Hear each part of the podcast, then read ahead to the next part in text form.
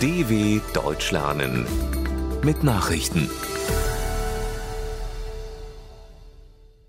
Freitag, 9. September 2022, 9 Uhr in Deutschland.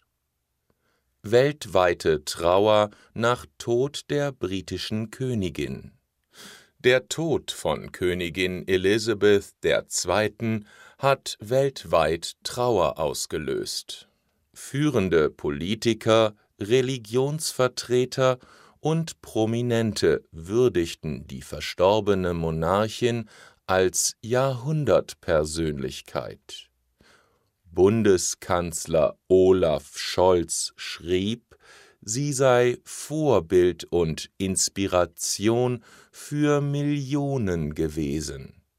UN-Generalsekretär Antonio Guterres nannte sie eine Freundin der Vereinten Nationen und würdigte sie für ihre unerschütterliche lebenslange Hingabe im Dienst für ihr Volk. Papst Franziskus hob ihr Zeugnis des Glaubens an Jesus Christus hervor.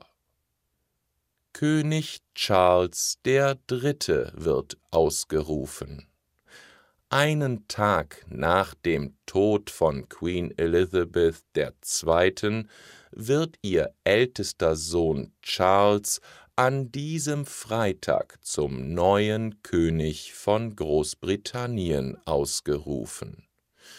Im Anschluss wird der 73-Jährige am Nachmittag als Charles III. die Premierministerin und das Kabinett zur Audienz empfangen. Königin Elizabeth II. starb am Donnerstag im Alter von 96 Jahren, umgeben von ihrer Familie, auf Schloss Balmoral in Schottland, wie der Buckingham Palast mitteilte. In einer Erklärung würdigte Charles die Queen als geschätzte Herrscherin und vielgeliebte Mutter. Ihr Tod sei für mich und alle Mitglieder meiner Familie ein Augenblick großer Trauer. Mit dem Tod der Queen begann in Großbritannien eine zehntägige Staatstrauer. Ukraine verkündet weitere Erfolge bei Gegenoffensive. Die Ukraine drängt laut eigenen Angaben bei ihrer Gegenoffensive die russischen Besatzungstruppen weiter zurück. In der Region Charkiw im Nordosten sei die Armee 50 Kilometer weit in das vom Feind kontrollierte Gebiet vorgedrungen, teilte ein Vertreter des ukrainischen Generalstabs mit. Er meldete zudem weitere Rückeroberungen in Kramatorsk und Slowjansk im ostukrainischen Donbass sowie im Süden des Landes. Laut Präsident Volodymyr Zelensky haben die ukrainischen Truppen seit Anfang September mehr als 1000 Quadratkilometer von den russischen Invasoren zurückerobert. US-Justizministerium macht bei Trump-Untersuchung Tempo das US-Justizministerium geht juristisch gegen eine erneute Überprüfung der bei Ex-Präsident Donald Trump beschlagnahmten Regierungsdokumente vor. Das Ministerium kündigte an, Einspruch gegen ein entsprechendes Gerichtsurteil vom Montag einzulegen nach dem Beschluss sollen Unterlagen, die das FBI in Trumps Anwesen Mar-a-Lago sichergestellt hatte, von einem Sonderbeauftragten bewertet und die weitere Sichtung durch die Behörden bis dahin gestoppt werden. Das Justizministerium will dies verhindern. Zudem erklärte das Ministerium in seinem Gerichtsantrag Trump habe möglicherweise noch weitere geheime Dokumente in seinem Besitz. Dies sei ein potenzielles Sicherheitsrisiko. Washington ruft wegen tausender Migranten Notstand aus.